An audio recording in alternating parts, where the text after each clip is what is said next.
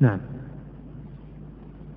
قال رحمه الله تعالى باب من الشرك أن يستغيث بغير الله أو يدعو غيره وقول الله تعالى ولا تدع من دون الله ما لا ينفعك ولا يضرك فإن فعلت فإنك إذا من الظالمين وإن يمسسك الله بضر فلا كاشف له إلا هو وإن يردك بخير فلا راد لفضله يصيب به من يشاء من عباده وهو الغفور الرحيم.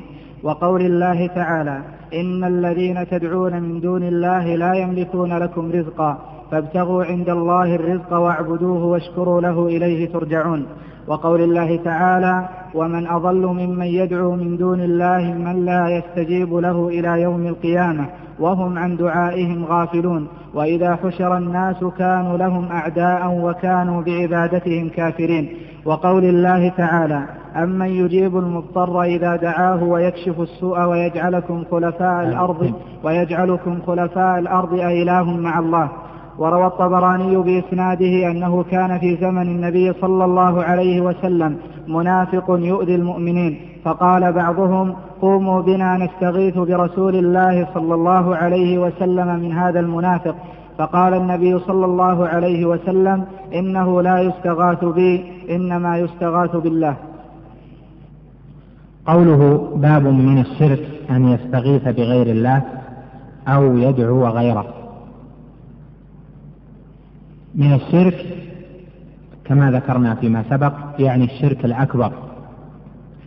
أن يستغيث يعني الاستغاثة لأن أن مع الفعل تؤول بمصدر. باب من الشرك الاستغاثة بغير الله أو استغاثة بغير الله أو دعاء أو دعوة غيره أو دعاء غيره.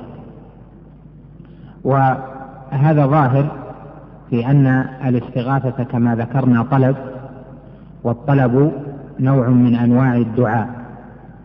ولهذا قال العلماء إن في قوله أو يدعو غيره بعد أن يستغيث بغير الله فيه عطف للعام على الخاص.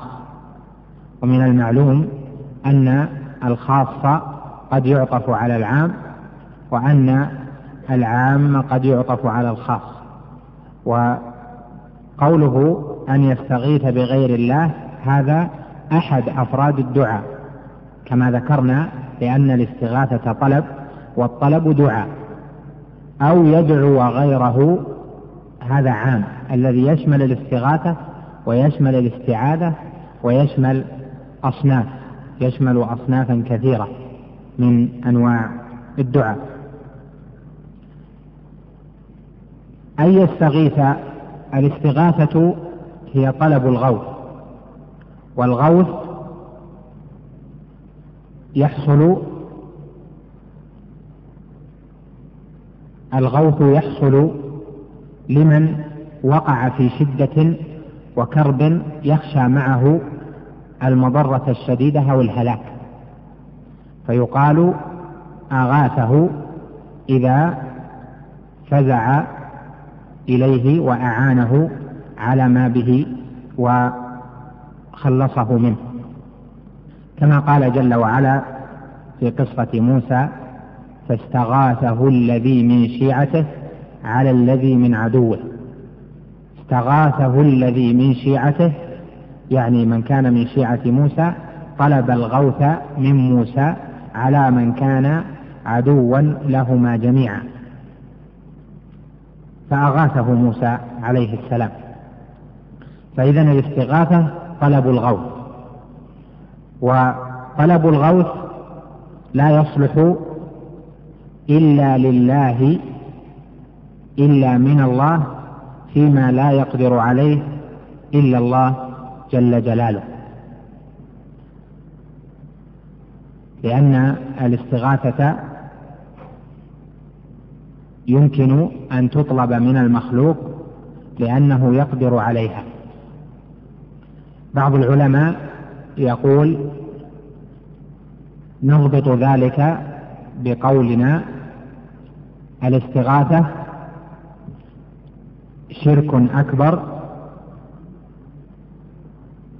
إذا استغاث بالمخلوق فيما لا يقدر عليه ذلك المخلوق. وقال آخرون الاستغاثة شرك أكبر إذا استغاث بالمخلوق فيما لا يقدر عليه إلا الله. وهاتان مختلفتان. والأصح منهما الأخيرة لأن المرء إذا استغاث بالمخلوق فيما لا يقدر عليه إلا الله والمخلوق يعلم أن هذا لا يقدر عليه إلا الله فإنه شرك أكبر بالله جل وعلا. أو في حقيقة الأمر أنه لا يقدر عليه إلا الله. أما قول من قال من أهل العلم إن الاستغاثة شرك أكبر إذا استغاث بالمخلوق فيما لا يقدر عليه فإن هذا يرد عليه أن ثمة أشياء قد يكون في الظاهر يقدر عليها المخلوق ولكن في الحقيقة لا يقدر عليها. فإذا يكون هذا الضابط غير منضبط. لأن مثلا من وقع في شدة وهو في غرق مثلا وتوجه لرجل يراه بأنه يغيثه فقال أستغيث بك أستغيث بك أستغيث بك وذاك لا يحسن السباحة ولا يحسن الإنجاء من الغرق فهذا استغاث بالمخلوق فيما لا يقدر عليه المخلوق فهل يكون شركا أكبر؟ لا. لما؟ لأن الإغاثة عادة من الغرق ونحوه يصلح أن يكون المخلوق قادرا عليها. فيكون الضابط الثاني هو الصحيح وهو أن يقال الاستغاثة شرك بغير الله شرك أكبر إذا كان المستغ... إذا كان استغاث فيما لا يقدر عليه إلا الله. أما إذا استغاث فيما يقدر عليه غير الله من المخلوق من المخلوقين. لكن هذا المخلوق المعين لم يقدر على هذا الشيء فإنه لا يكون شركا. لأنه ما اعتقد في المخلوق شيئا لا يصلح إلا لله جل جلاله. فإذا نقول الاستغاثة بغير الله إذا كانت فيما لا يقدر عليه إلا الله فهي شرك أكبر. وإذا كانت فيما يقدر عليه المخلوق فهي جائزة كما حصل من صاحب موسى إذ استغاث بموسى عليه السلام. قال أو يدعو غيره. الدعاء كما ذكرت لك هو العبادة. والدعاء نوعان. دعاء مسألة ودعاء عبادة. يعني بدعاء المسألة ما كان فيه طلب وفيه سؤال يرفع يديه لله جل وعلا ويدعو. هذا يسمى دعاء مسألة.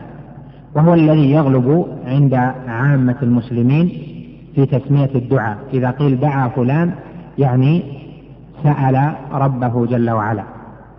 والنوع الثاني دعاء العبادة كما قال جل وعلا وأن المساجد لله فلا تدعوا مع الله أحدا يعني لا تعبدوا مع الله أحدا أو لا تسألوا مع الله أحدا.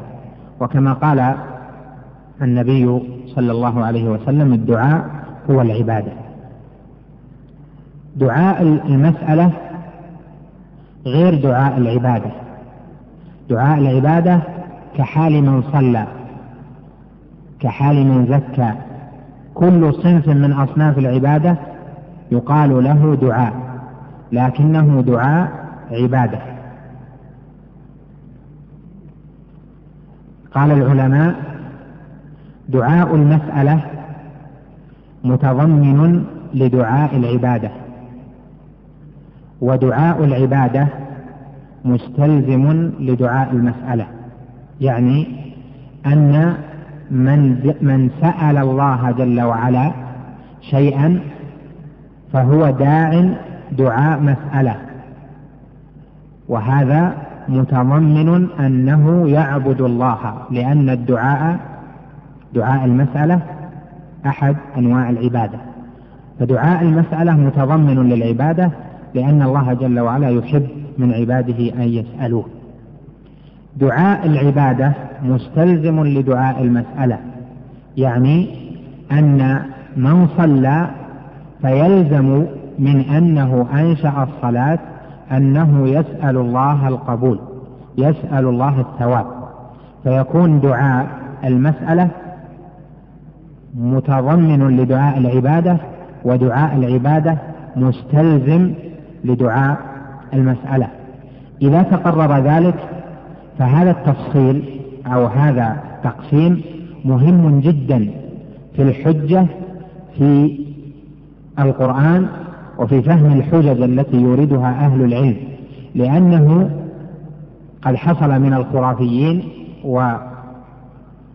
والداعين إلى الشرك أنهم يؤولون الآية التي في الدعاء بالمسألة. أو الآية التي في المسألة بالدعاء وإذا تبين لك ذلك يعني ما ذكرنا فإنه لا انفكاك في الحقيقة بين دعاء المسألة ودعاء العبادة. فهذا هو ذاك إما بالتضمن أو باللزوم. ومعلوم أن دلالات التضمن واللزوم دلالات لغوية واضحة جاءت في القرآن وجاءت في السنة. ثم ساق الشيخ رحمه الله بعض الأدلة على أن الدعاء إنما يتوجه به إلى الله وأن الاستغاثة إنما يتوجه بها إلى الله جل وعلا فيما لا يقدر عليه إلا الله. قال وقول الله تعالى ولا تدع من دون الله ما لا ينفعك ولا يضرك فإن فعلت فإنك إذا من الظالمين. وإن يمسسك الله بضر فلا كاشف له إلا هو وإن يمسسك بخير فلا راد لفضله يصيب به من يشاء من عباده وهو الغفور الرحيم. قال في أولها ولا تدع من دون الله ما لا ينفعك ولا يضرك ولا تدعو هذا نهي والنهي توجه إلى الفعل تدعو وإذا كان كذلك فإنه يعم أنواع الدعاء. وقد ذكرت لك أن الدعاء منه دعاء مسألة ومنه دعاء عبادة. لأن النكرة إذا جاءت في سياق النهي أو في سياق النفي أو في سياق الشرط فإنها تعم وتدعو نكرة لأنها فعل مشتمل على مشتمل على مصدر والمصدر حدث نكرة. فإذا هذا يعم نوعي الدعاء وهذا مراد الشيخ أو أحد مراداته من الاستدلال بهذه الآية. ولا تدعو من دون الله يعني نهى الله جل وعلا أن يتوجه لغير الله بدعاء المسألة أو بدعاء العبادة يعني بالطلب أو بأي نوع من أنواع العبادات. فلا طلب يصلح فيما لا يقدر عليه إلا الله إلا منه جل وعلا. يدخل في ذلك الاستعاذة يدخل في ذلك الاستغاثة التي هي طلب الغوث. كذلك دعاء العبادة بأنواعه من الصلاة والزكاة والتسبيح والتهليل والسجود وتلاوة القرآن لا تصلح إلا لله. كذلك الذبح النذر أنواع أعمال القلوب التوكل محبة العبادة رجاء العبادة خوف السر هذه كلها أنواع العبادات هي من أنواع دعاء العبادة.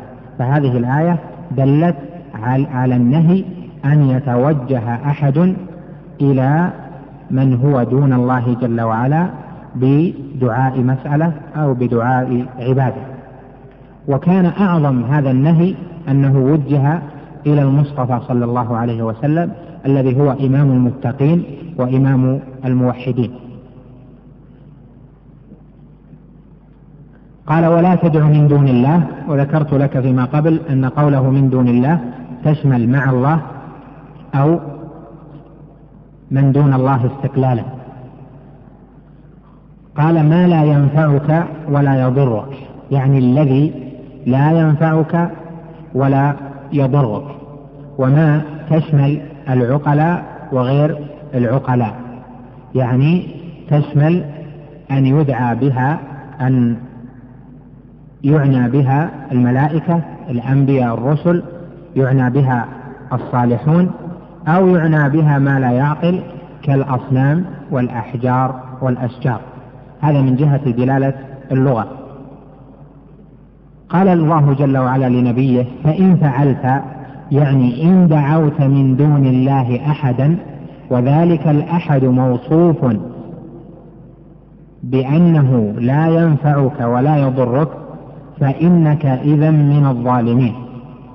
وهذا إذا كان في حق النبي عليه الصلاة والسلام الذي كمل الله له التوحيد إذا حصل منه الشرك فإنه يصبح ظالما ويصبح مشركا وحاشاه عليه الصلاة والسلام من ذلك فهذا تخويف لمن هو دونه ممن لم يعصم ولم يعطى العصمة من ذلك. قال فإن فعلت يعني إن دعوت من دون الله ما لا ينفعك ولا يضرك فإنك إذا يعني بسبب تلك الدعوة من الظالمين. والظالمون جمع تصحيح للظالم والظالم اسم فاعل الظلم والظلم المراد به هنا الشرك كما قال جل وعلا إن الشرك لظلم عظيم. ثم قال وإن يمسسك الله بضر فلا كاشف له إلا هو.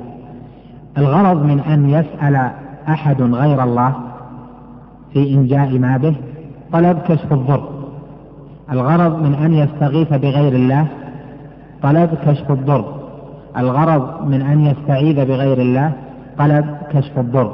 ولهذا ذكر الله جل وعلا القاعدة العامة في ذلك التي تقطع عروق الشرك من القلب حيث قال وإن يمسسك الله بضر فلا كاشف له إلا هو. إذا, مسس إذا مسك الله بضر فمن يكشف الضر؟ يكشفه من قدره ومن قضاه عليك. فهذا يقطع التوجه لغير الله جل وعلا. ولكن ما دام أنه أذن فيما يقدر عليه البشر فيما يقدر عليه المخلوق أن يتوجه إليه بطلب الغوث أو بطلب الاستسقاء أو طلب السقيا أو نحو ذلك فإنه يكون مما رخص فيه والحمد لله. قال وإن يمسسك الله بضر بضر هنا أيضا نكرة جاءت في سياق الشر فيعم جميع أنواع الضر سواء كان ضرا في الدين أو كان ضرا في الدنيا سواء كان ضرا في الدنيا من جهة الأبدان أو من جهة الأموال أو من جهة الأولاد أو من جهة الأعراض أو من أي شيء. فإن يمسسك الله بضر بأي نوع من أنواع الضر فلا كاشف له إلا هو. في الحقيقة الذي يكشف الضر هو الله جل وعلا. لا يكشف البلوى إلا الله سبحانه وتعالى. وإذا كان المخلوق يقدر على ذلك الكشف فإنما هو من جهة أنه سبب. جعله الله سببا يقدر على أن يكشف بإذن الله جل وعلا.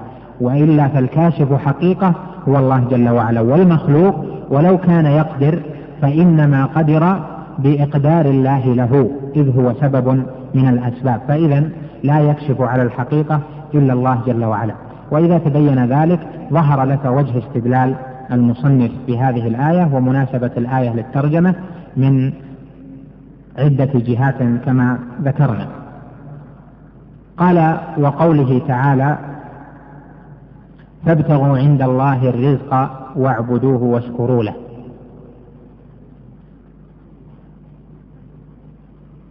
الاستغاثة أو الدعاء من أعظم ما يتعلق به الخلق إذا كان من جهة طلب الرزق لأن طلب الرزق أعظم أسباب الحياة. فإذا لم يكن عنده رزق فإنه يوشك على الهلاك. ولهذا ذكر الإمام هذه الآية التي فيها توحيد طلب الرزق. لما؟ لأن معظم حال المستغيثين إنما هي لطلب الرزق. والرزق اسم عام يشمل كل ما يصلح أن يرزق يعني أن يمنح ويعطى. فيدخل في ذلك الصحة العافية يدخل في ذلك المال يدخل في ذلك الطعام يدخل في ذلك البيت يدخل في ذلك الدواب. ويدخل في ذلك أنواع ما يحتاج ما يحتاجه المرء. قال فابتغوا عند الله الرزق. أصل تركيب الكلام فابتغوا الرزق عند الله. وابتغوا فعل أمر والرزق مفعول وعند الله الأصل أن يتأخر على المفعول. فابتغوا الرزق عند الله. قال علماء المعاني من علوم البلاغة إن تقديم ما حقه التأخير يفيد الاختصاص. فابتغوا عند الله الرزق واجعلوا ذلك الابتغاء مختصا بالله جل وعلا. هكذا يفهم العربي هذه الآية. فابتغوا عند الله الرزق يعني فليكن ابتغاؤكم الرزق من عند الله وحده. فلا تستغيثوا بغيره في طلب رزق ولا تستنجدوا بغيره في طلب رزق وإنما ذلك لله جل وعلا. ثم قال واعبدوه ليجمع أصناف السؤال بما يشمل دعاء المسألة ودعاء العبادة. ثم قال وقوله ومن أضل ممن يدعو من دون الله من لا يستجيب له إلى يوم القيامة. وهم عن دعائهم غافلون.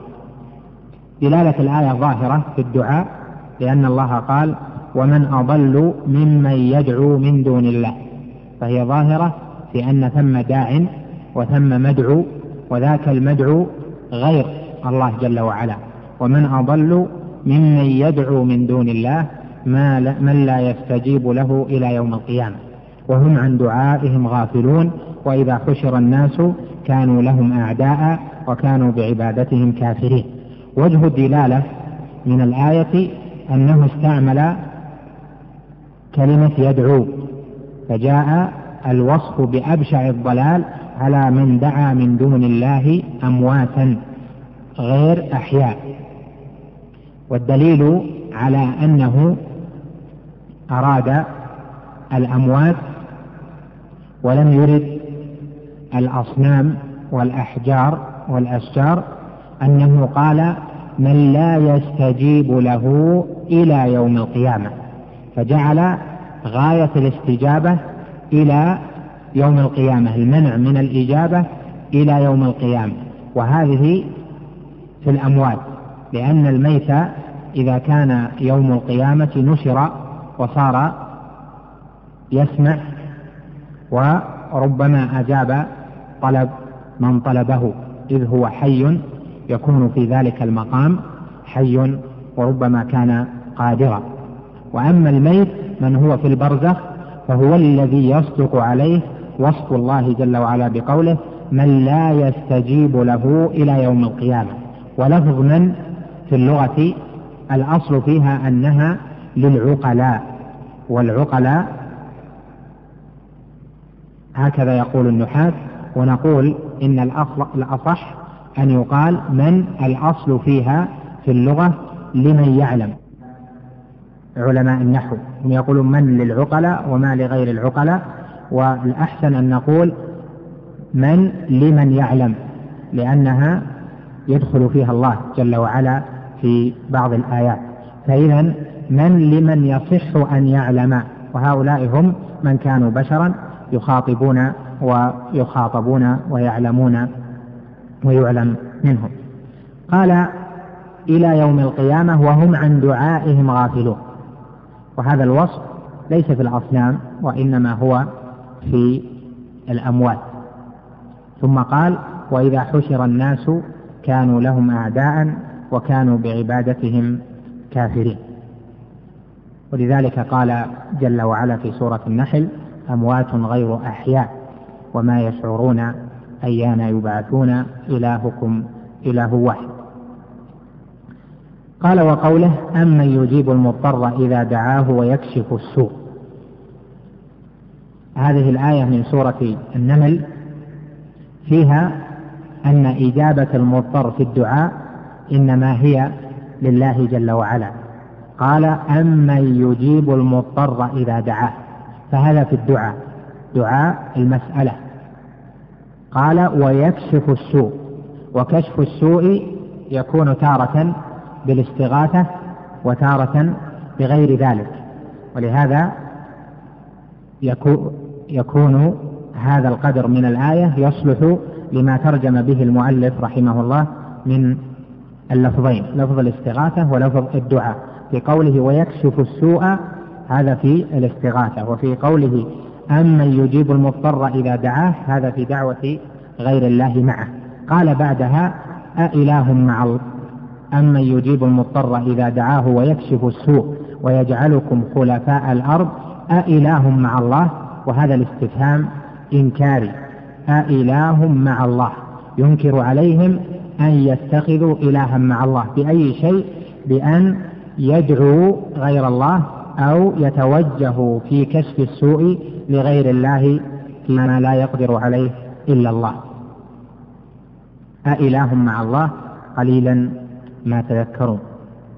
قال وروى الطبراني بإسناده أنه كان في زمن النبي صلى الله عليه وسلم منافق يؤذي منافق يؤذي المؤمنين. فقال بعضهم بعضهم هنا هو أبو بكر الصديق كما جاء في بعض الروايات. قوموا بنا نستغيث برسول الله صلى الله عليه وسلم من هذا المنافق. فقال النبي عليه الصلاة والسلام إنه لا يستغاث بي وإنما يستغاث بالله. من طلب من الصحابة الاستغاثة بالنبي صلى الله عليه وسلم هذا طلب جائز لأنهم طلبوا الإغاثة. من النبي عليه الصلاة والسلام فيما يقدر عليه لأنه عليه الصلاة والسلام في هذا المقام يقدر أن يغيث بالأمر بقتل المنافق أو الأمر بسجنه أو بتهديده أو بأخذ عقوبة عليه لأنه كان يؤذي المؤمنين بتعذير أو بغيره. فإذا استغاثتهم إنما هي في قولهم قوموا بنا نستغيث برسول الله استغاثة برسول الله صلى الله عليه وسلم فيما يقدر عليه. لكن النبي عليه الصلاة والسلام علمهم الأدب في ذلك وعلمهم الأكمل في ذلك حيث قال إنه لا يستغاث بي إنما يستغاث بالله. وحقيقة الاستغاثة على وجه الكمال إنما هي بالله. جل وعلا لا بنبيه صلى الله عليه وسلم فكأنه حصل منهم نوع التفات للنبي عليه الصلاة والسلام فيما يقدر عليه فبين لهم أن الواجب عليهم أن يستغيثوا بالله جل وعلا أولا فقال إنه لا يستغاث بي ولا يستغاث بي هذا نفي فيه معنى النهي يعني لا تستغيثوا بي إنما استغيثوا بالله في هذا الأمر. وإذا أغاثهم الله جل وعلا كف شر ذلك المنافق عنهم. هذا الحديث بعض العلماء قال إن في إسناده ابن لهيعة وحاله معروف وإيراد الأئمة أئمة الحديث للأحاديث التي قد يكون في إسنادها بعض ما قال هذا هو الصواب إذا كان إذا كان ما في الحديث من المعنى قد عرضته الأدلة من القرآن أو من السنة. وما في هذا الحديث من قوله عليه الصلاة والسلام إنه لا يستغاث بي إنما يستغاث بالله قد دلت عليه الآيات التي سلفت. وهذا صنيع أهل الحديث صنيع الراسخون في العلم من أهل الحديث كما قال شيخ الإسلام ابن تيمية في معرض كلام له في الفتاوى قال أهل الحديث لا يستدلون بحديث ضعيف في أصل من الأصول بل إما في تأييده يعني في تأييد ذلك الأصل أو في فرع من الفروع. وهذا هو صنيع الشيخ رحمه الله في هذا الكتاب. فإنهم يستدلون بأحاديث هي من جهة المعنى الذي اشتملت عليه صحيحة. وقد ساق شيخ الإسلام ابن تيمية هذا الحديث مستدلا به في رده على البكري المعروف بالاستغاثة كتاب الاستغاثة الكبرى أو الرد على البكري وقال إن هذا الحديث هو في معنى ما جاء في النصوص. فقوله عليه الصلاة والسلام إنه لا يستغاث بي يعني لا تستغيثوا بي وإنما استغيثوا بالله لأن يستغاث نفي ومنفي وهنا يراد منه النهي. هذا الباب ظاهر في المناسبة لما قبله ولما بعده أيضا في أن الاستغاثة بغير الله نوع من أنواع الدعاء وأن الدعاء عبادة وأن الاستغاثة عبادة وصرف العبادة لغير الله جل وعلا كفر وشرك. يدل على أن الدعاء عبادة. قول الله قول قول الله جل وعلا. وإذا سألك عبادي عني فإني قريب. أجيب دعوة الداعي إذا دعان.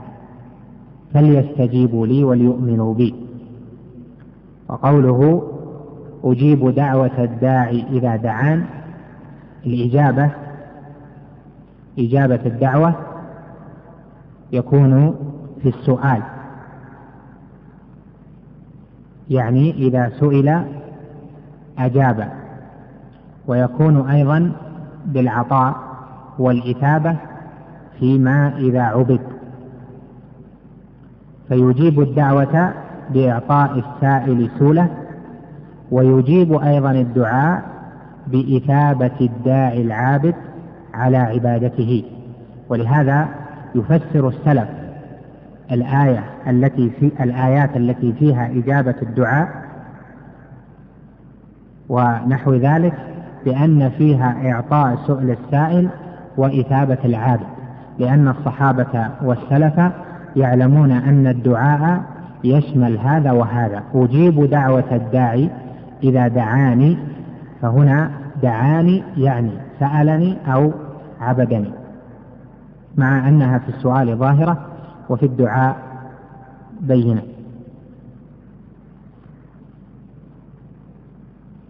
والآيات في مثل ذلك كثيرة كقوله جل وعلا في سورة إبراهيم قال إبراهيم عليه السلام وأعتزلكم وما تدعون من دون الله وأدعو ربي عسى ألا أكون بدعاء ربي حفيا. عسى ألا أكون بدعاء ربي شقيا. قال الله جل وعلا بعدها فلما اعتزلهم وما يعبدون. إبراهيم عليه السلام قال أعتزلكم وما تدعون. قال الله فلما اعتزلهم وما يعبدون. فدل على أن الدعاء هو العبادة والعبادة هي الدعاء. والدعاء يفسر تارة بدعاء مسألة ودعاء العبادة وهذا حاصل وهذا حاصل من أولئك لأصنامهم وأوثانهم.